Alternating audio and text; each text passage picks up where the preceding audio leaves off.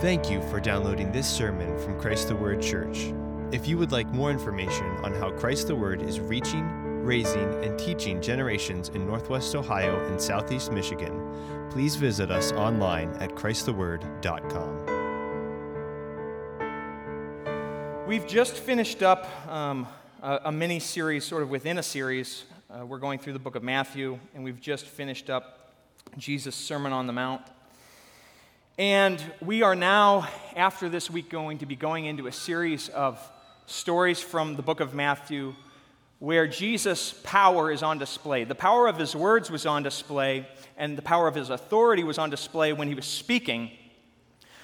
But now he's coming down from the mountain, and the visible power and miraculous signs and wonders and healings are going to be shown to the world.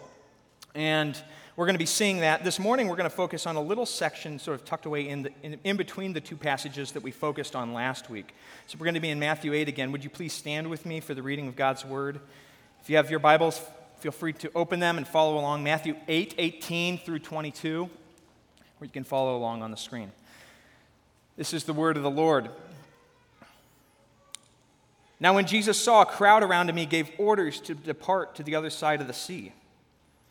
Then a scribe came and he said to him, Teacher, I'll follow you wherever you go. And Jesus said, The foxes have holes, and, holes, and the birds of the air have nests, but the Son of Man has nowhere to lay his head. Another of the disciples said to him, Lord, permit me first to go and bury my father. But Jesus said to him, Follow me, and allow the dead to bury their own dead. The word of the Lord. Amen. Please be seated. Lord, we come to your word this morning and we pray that you would speak to us through it with power.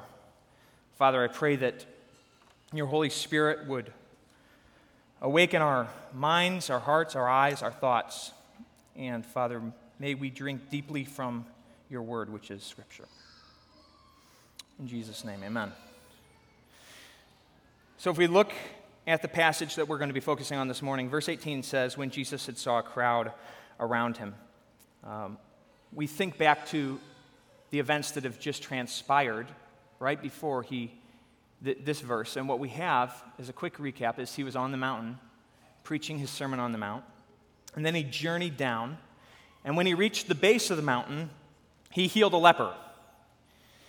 And he continued, he was going to Peter's uh, mother in law's home. And on his way there, he, he healed the leper at the base of the mountain. Then he went into Capernaum and he healed the centurion's servant. And we focused on that um, as one of our focuses last week.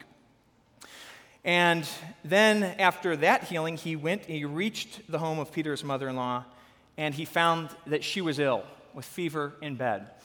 And he went to her and he put his hand on her and healed her of her sickness, and she got up. So we have the teaching, and then we have, in quick succession with each, each one, three healings from Christ. And all these incidents fuel intrigue and curiosity among the crowd that had been with him on the mountain and sort of had been gathered to him as he's made his way into Capernaum.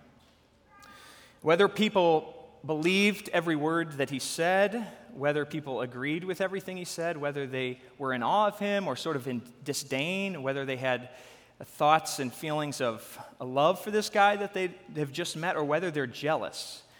Jesus has the crowd's attention, and we experience this today. Um, recently, you know, we on the news, I, I saw a headline that uh, Elon Musk decides he's selling off all his homes and he's not going to be living in a house anymore. And what happens? We hear people start spec- tracking with this and like speculating about is Tesla in a financial crisis or is SpaceX going to reveal some mysterious thing that they needed boatloads of cash to, to finance?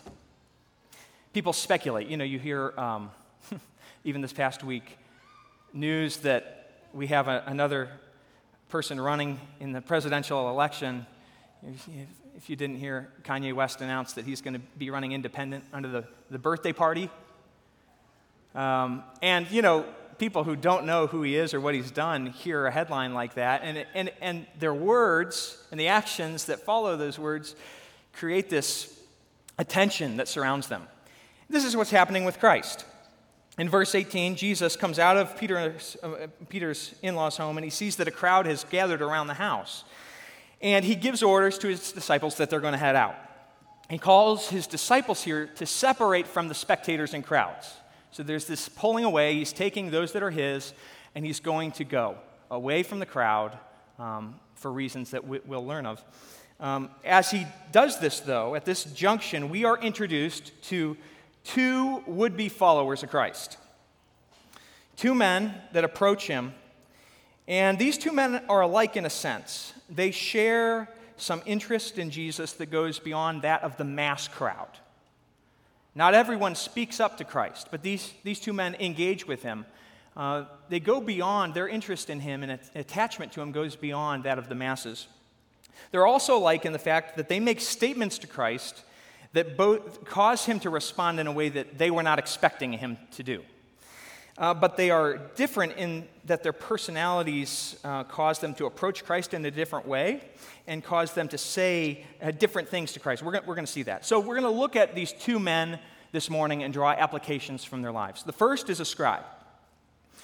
If you look at the passage, he approaches Jesus boldly and proclaims, I will follow you wherever you go. Sounds good. This is exactly the type of response that you would want after you were done with your mountain preaching tour. Wouldn't you want someone to run up to you and tell you they're going to be your lifelong devotion? That they're going to hang on your every word, follow you wherever you go, be at your beck and call? This is, this is something that sounds great to us. We'd be tempted to rejoice in the hope of attaining a devout follower such as this man, but Jesus' words are intriguing. He responds to this man with a solemn tone, and he says, Foxes have holes, and birds of the air have nests, but the Son of Man has nowhere to lay his head.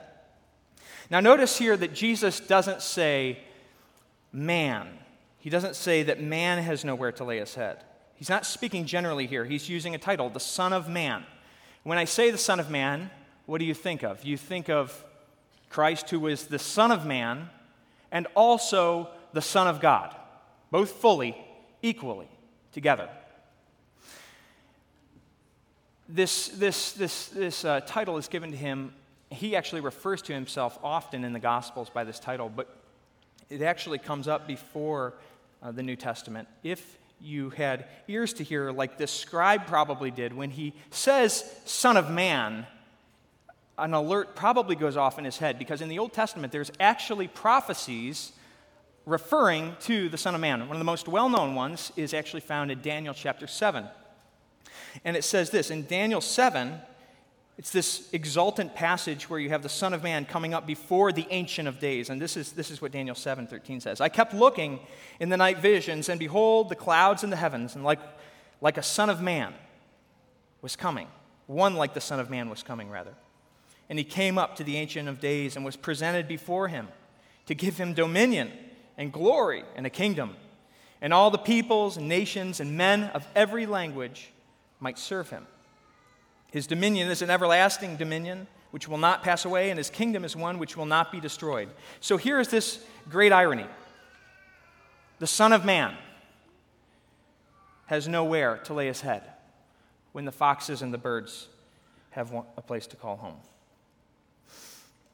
Most of us have heard the story of Jesus' birth, how Joseph and Mary were traveling, and they arrived in Bethlehem late one night to find out that there was no room in the inn. And so they had to make do in a cattle shed. They ended up having Jesus born there in the barn, and he was laid in a cattle trough. And that was Jesus' birthing story. It outdoes every other birthing story that's ever taken place. But from the outset of his life, he, he literally has nowhere to lay his head. This is signified in his birth. We, we can't help but notice this. Right after he was born, again, King Herod began a plot to kill him. He was threatened. King Herod set out to kill this Christ child, this one that was long foretold that was going to rise with power. And what do we have? We have the angel of the Lord appearing to Joseph in a dream and he says, Get up, take the boy, the child, and his mother, and flee to Egypt. And so, twice in the very opening stages of Christ's life, we have a man who has been displaced and was without a home. And by extension, his parents Joseph, his surrogate father, Joseph, and his mother are left equally without a home and in a state of unrest. Jesus isn't making the claim here, though, that he has been neglected by his father. When he says that the Son of Man has nowhere to lay his head, he is not saying something that's in conflict with what we just heard a few chapters ago when he says that the birds of the air don't soil, uh, don't toil rather, nor do they spin, and yet God, in his kindness, has provided for all of them. These, these two passages are not in conflict with each other. Jesus' words to the scribe aren't some full disclosure policy that he'd feel guilty withholding. Jesus is making a statement declaratively about the way that his life will be, the way that he's chosen it to be. He isn't ashamed, he isn't regretful of his mission. We're told in Mark 45 that the Son of Man did not come to be served, but to serve and to give his life as a ransom for many. He's not ashamed of that. It's helpful to remember another story from the life of Christ. When he was young, 12 years old, his parents went to the temple in Jerusalem for the festival, for the feast. And on their way home, they were about a day's length in the, toward the journey home. And they didn't know where their son was. They didn't know where Jesus had gone. And if you know the story, you know that they searched among the bags, they searched with their relatives, and then they turned around, left the caravan, and went back to Jerusalem to find Jesus sitting in the temple teaching. And they said, What's going on? Uh, didn't you know we, were, we, we had great anxiety over where you were? We had no small amount of consternation because of your actions. What's, what's going on? And Jesus responds to them. He says, What? He says, Don't you know that I would be about my father's house, doing my father's business. So we see here that Jesus actually did have a physical home. Throughout his childhood, he was going back to his home from the temple. That's where his parents were going. He had a home. And yet, from the age of 12, again, he's saying, Didn't you know that I'd be in my father's house, doing my father's business? Jesus could have chosen to return, and yet he chose to be about his father's business. When Jesus tells this to the scribe that he has nowhere to lay his head, he is describing a lifestyle that he calls his disciples to emulate if they're going to be genuine. Far from just referring to sleeping arrangements, Jesus spoke to the fact that all of his life and all of the lives of those that were going to be his were a drink offering to be poured out to the glory of God and the salvation of mankind. It's telling that after such a declaration from this scribe, we don't hear any sort of other response. Only a few seconds before, he'd vowed commitment. And yet, upon hearing these solemn words of warning from Christ, he seems to wilt into oblivion. He's not to be heard or, or seen again. Why does he blow hot and then cold? What lead, lead, led him to make such a declarative, passionate statement? only to fade as quickly as he came. Well, one of the details we're given about this man is the fact that he was a scribe. And a scribe was a man that was employed serving as an expert in Jewish law. As a scribe, he would have been accustomed historically in that day to a quiet, easy life, a life of honor and prestige, a respectable life among the faithful. And something to, to fix in our minds he would have been used to a life that looked different from others, but where those differences elevated rather than humbled. He was used to being sought out and his, his advice honored. In the Gospels, scribes were usually presented as having bad character, and they're often paired with the Pharisees. It's also helpful to remember that just at the end of chapter 7, Remember, Jesus spoke with power and authority, not as the scribes. Even though we aren't supplied with any details that are specific as to where, why he, he, he doesn't apparently join Jesus. What's clear from the passage is that the scribe has approached Jesus because of carnal and earthly ambitions, not selfish and heavenly desires. His desires have been for himself at the end of the day. Um, He's coming to Christ because of what he thinks joining this movement will give to him. Whether he longed for supernatural powers to heal or greater ability in his teaching, or whether he just wants to rub shoulders with the disciples and Jesus for this moment in the spotlight, we don't know. But what is clear is he's ultimately about himself.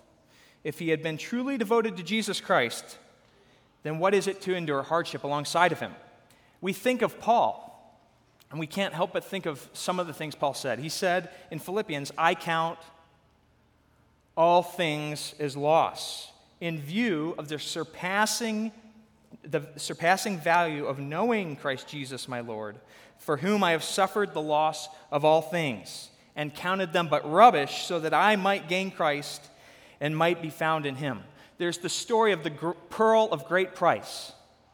This man who wants this thing, and he is willing to give everything, everything he has, everything he owns, to obtain this one thing that is better than it all.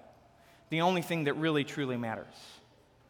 And so, though we don't have sort of the, the end of the story, you could say, the fact that we don't hear anything about this man in response leads us to think that, believe that this man came to Christ for something short of who Christ actually was in obtaining him, him alone. There are a couple points for us to take away from Jesus' interactions with this man. First, I think we all need to admit that we care about appearances. Each and every one of us in this room, each and every one of us watching online, care about the way that we appear. And here's the first lesson Jesus does not care about appearances.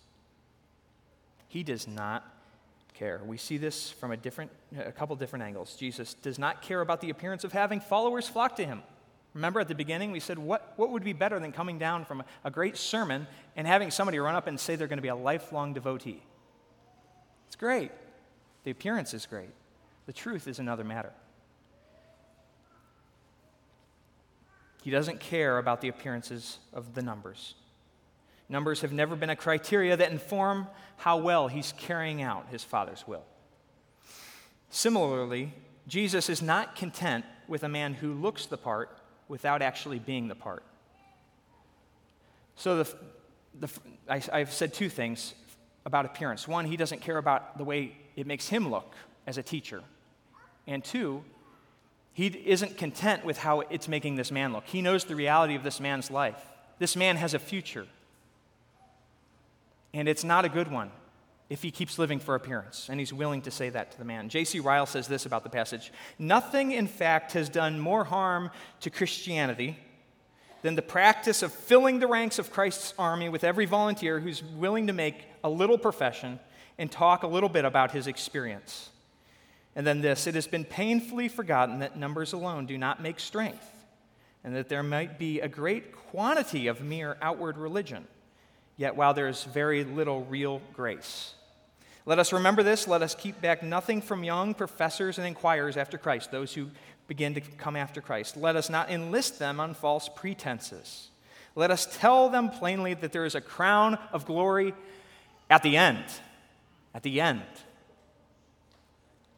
But let us tell them no less plainly that there is a daily cross along the way.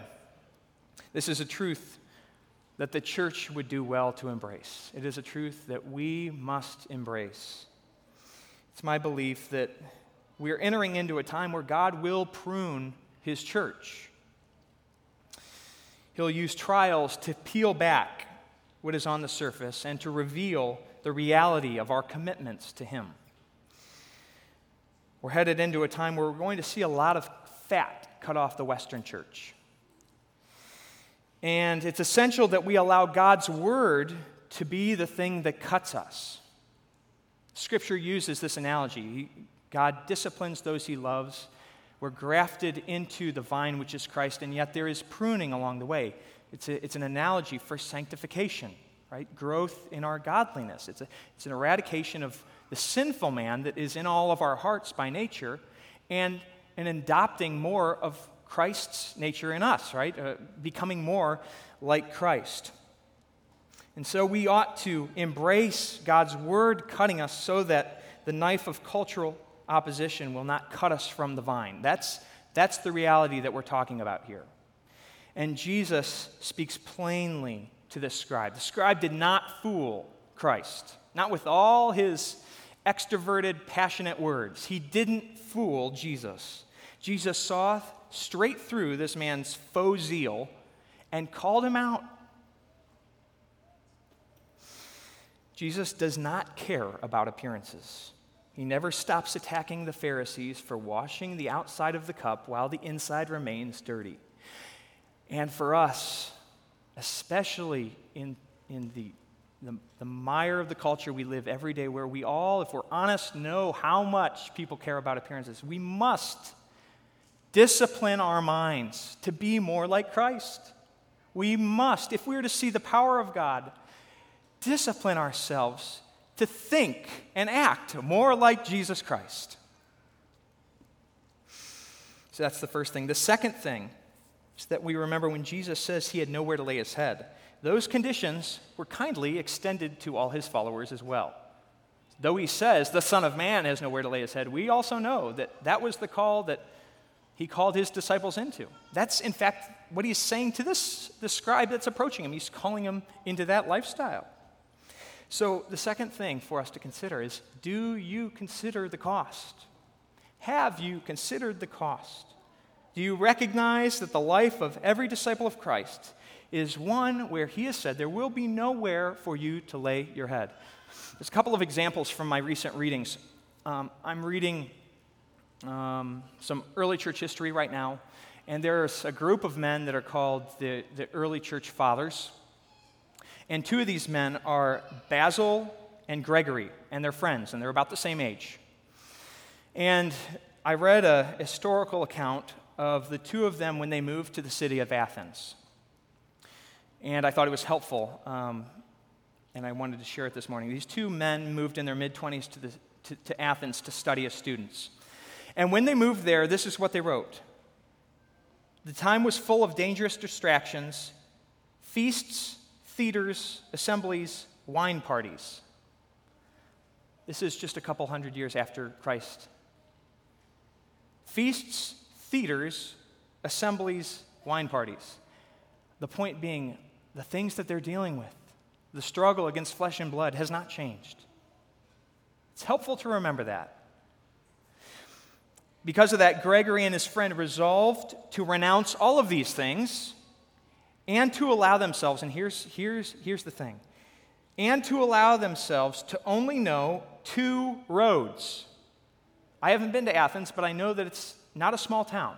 Even in Christ's day, it's a city, it's a center of, of urban society, right? That's where Paul goes. It's where the, all the smart people are debating, right? This is a big city. And these two Christian young men who are studying to become bishops in the church resolved that they will only know two roads one that led to the church and its holy teachers, and the other which would take them to their university lectures. And I want to say, I don't remember, I want to say it was like six years that they were in Athens. And you think about that. You think about that level of resolve. And we say, oh, yeah, oh, yeah. Yeah, they probably had a, a co op on the way and fresh fruit, and yeah, they could do that, but you know, I need to drive to that's besides the point. The point is the resolve to hold oneself to the holiness of God. The resolve that they aren't going to be at home in Athens, though that's where they find themselves living. That that's not going to be the place that they, they lay their head. And in fact, they're going to keep themselves from those temptations by only going on these two roads. It's a powerful story.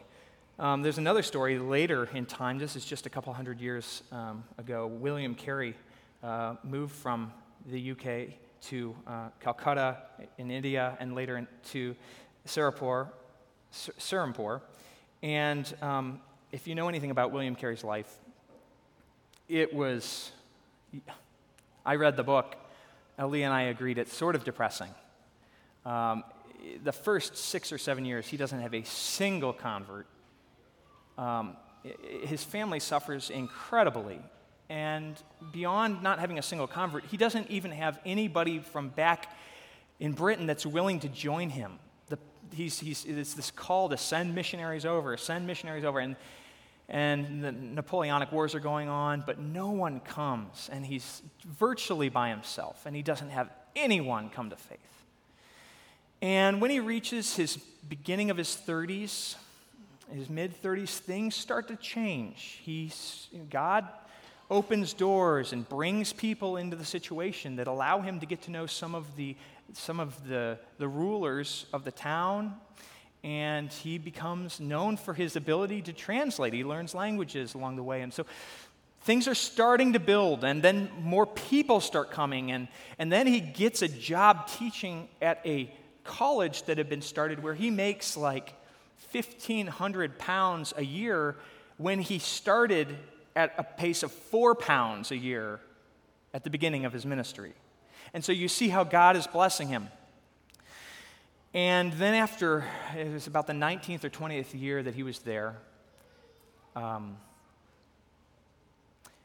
we don't know exactly what happened, but it's suspected that somebody who was uh, in the, jealous from the caste system didn't like what he was teaching and started a fire in the paper mill and burned it. It ended up being burned to the ground. Uh, they fought to save it. They thought that it was, had been saved after hours of carrying buckets of water. And Carey and some of his associates actually left to get some rest. Somebody opened a window, and all the air came back into that paper mill, and it went up in flames. And with it went all of his Bible translations. Went, with it went all the brass lettering that they had paid over years and years to, to make so that they could translate the Bible into four or five different languages by that point. Um, up in flames went the books that he had, the encyclopedia books that he had spent his lifetime there writing. He never rewrote those, they were gone forever. Everything that he had spent his life on went up in flames that night. And this is what he said He said, The Lord has smitten us, and he has the right to do so. We do not deserve his, we do deserve his corrections, and I wish to submit to his sovereign will, nay, cordially to acquiesce therein, and to examine myself rigidly to see what in me has contributed to this evil. And then he goes on to talk, and I didn't pull it out of the book, but he goes on to talk about how God, in this, taking his 20 years of life, 20 years of work from him, was reminding him that he is nothing and that this is not his home. That this is not, he, he said, I was tempted to believe that I had started to accomplish something. And God, in one night, took it all away. Jesus says, the Son of Man has nowhere to lay his head. In this life, there's nowhere for us to lay our heads save Jesus Christ himself. The first lesson which Jesus gives us entering into his school is to deny ourselves, to take up our crosses, and to follow him. And so First, we had said Jesus doesn't care about appearance. Second, we said remember that Jesus is calling us to a cost. Have you considered? Have you considered the cost? Do you recognize that there's a cost? Or do you not see it because your level of commitment only goes so far as to how it will benefit you? That's, that's where this scribe was. He saw Jesus, he heard Jesus' words but it was interpreted through how is this man going to benefit me instead of how may I lay down my life to, to exalt him. Are you committed to foregoing beds of ease and comfort in this present life so that you might follow Jesus? Moving on to the second, the second man, he's called the disciple. And it doesn't mean that he was a part of the 12. If you notice that he said another one of the disciples in the text, it says another of the disciples said. Um, perhaps indicating that this scribe considered himself a disciple of Christ. Uh, the, the second man is, is in the crowd, and Jesus extends to him a call to follow, and we see him say, Lord, permit me first to go and bury my father. Lord, permit me first to go and bury my father. In modern speech, what this man was likely saying is the fact that he, he felt that his father was aged and he had an obligation to stay and care for his father until the time that he had passed, until the time that he was buried. And then he could go and follow Christ. In some regards, this man seems more mature, more measured than the first. He hears Jesus' call, and he does signal a desire to follow with his answer. But as Ecclesiastes says, there is a time for everything. And at this point in this man's life, his duty was to care for his father. And was this not, after all, a worthy reason to delay? Think about it. We have the commandments. The fifth commandment you'll honor your father and mother that your days might be long in the earth. It's always been the people of God that have championed care for those that are old and care for bodies after they're dead because we believe that when Jesus saves us, he doesn't just save our soul, but he also has saved us in our bodies. And we, we know the scripture teaches that we're buried in the ground. And yes, our bodies will undergo decay, but at the end of time, God is going to raise our bodies. He's going to give us new bodies that are perfect, and we will have those for eternity. So Christians have always sought to treat the body with care and with respect.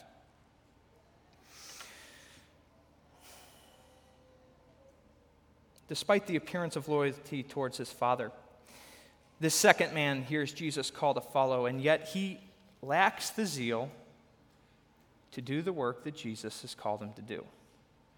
And therefore, he puts forth a plausible plea. He, he must care for his father. And yet, the saying is true that an unwilling mind never lacks an excuse. An unwilling mind never lacks an excuse. If you don't want to do it, you'll find a way to get out of it. If the scribe foolishly overcommitted before thinking, then what we see here in the second man is this disciple's undercommitment after thinking.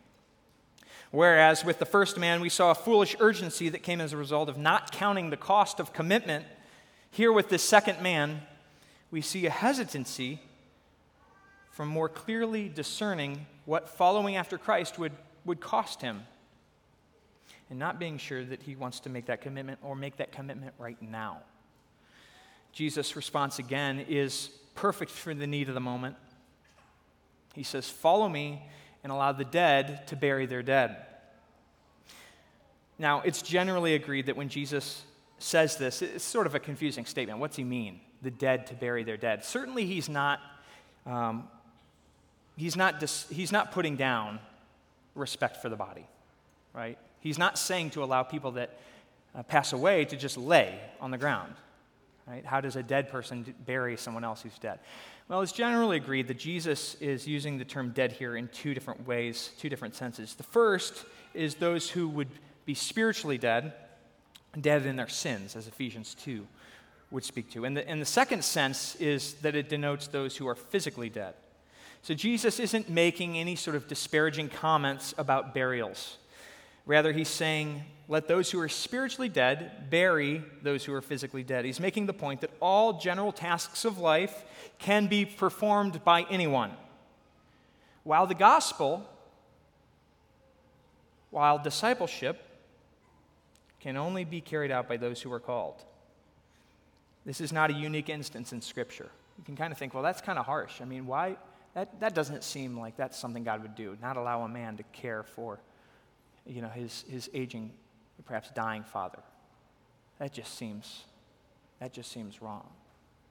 It goes against our own sense of morality, and yet Scripture checks us because if we know the Old Testament, we know that the Nazarites were set, aside, set apart for God, and they were disavowed to mourn for parents that died or to be a part of their burial, burial process. Likewise, if, if you've read through uh, Numbers recently, you know that um, the priests were not allowed, and especially the high priest was not allowed to go near anyone that's dead. In Numbers uh, chapter 2, I think it is. Um, not even the high priest was able to go, uh, uh 21. Leviticus, rather, number 6, Leviticus 21. Uh, the high priest was not able to defile himself to be around his parents. It's in such passages that we're reminded of Christ's teaching when he said, He who loves his father or his mother more than me is not worthy of me. And he who loves son or daughter more than me is not worthy of me. And he who does not take up his cross daily and follow after me is not worthy of me. Love and devotion to God must be preferred before love and devotion to parents, even though one's love for parents is a great and essential part of Christianity. That is plainly taught. It is a great and essential part, and yet our love for God and our love for Jesus Christ must not be penultimate in our lives, it must be ultimate. May we be warned. Many are hindered and kept away from true godliness by an overconcern for other things that are good. In the case of this man, it was his own family. Jesus teaches us that we must not neglect our devotion to God for other things that we perceive as needed or good. He alone must have superiority in our lives. Christ is not fooled or pleased when we employ righteous sounding rationale in order to pursue our desires rather than to fully commit our way unto Him. So the call is issued forth to this disciple, and the call is issued forth to us, and it's very straightforward. Commit your way unto the Lord, and He will make your path straight. Don't claim to show grace at the expense of the holiness and righteousness of God. Don't align yourself or join yourself to movements that rage against God and shake their fist at Him because they're promoting a couple of virtues. Don't neglect the spiritual care over your wife and your children because you're always working so that you can provide. Don't compromise your commitment to the truth of God's word for the sake of having more clout and better authority in the kingdom of God, for the kingdom of God. Don't study theology so that you can teach when you haven't sat under the teaching of Scripture as its student. You want to know what going and burying our Father and then coming after Christ looks like? It's all these types of things.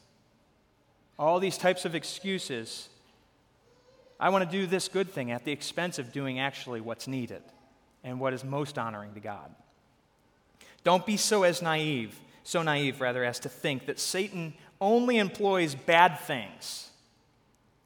Things that look scary, things that look dangerous, things that outwardly look sinful, to tempt and distract us as Christians.